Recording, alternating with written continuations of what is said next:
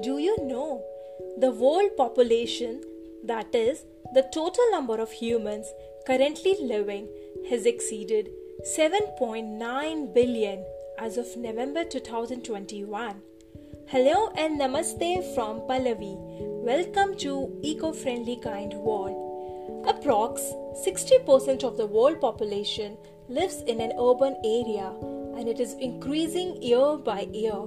I'm assuming you are somebody in the city living a comfortable life and surrounded by all the appliances and devices which makes your life easier and lavish too. And you are also surrounded by people owning or chasing such life. Can you think of anyone in your neighborhood who doesn't own a car or an AC? Honestly, I can't. Now imagine you are in a village or a rural area or at countryside and you noticed it as much cooler and calmer than your city life. My friend, you know the answer why. It is just cause of the less traffic, less pollution, advanced technology use is less prevalent and more greenery in the rural areas.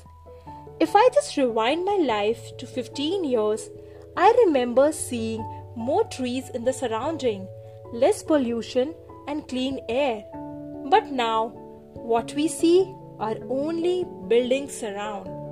Urbanization and technological advancements are definitely making humans' life easy and comfortable, but have been a major contributor for climate change.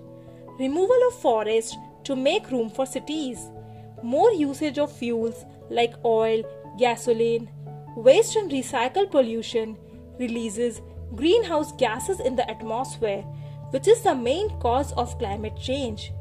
But what is climate change? I'll let you know in the next episode. Stay tuned.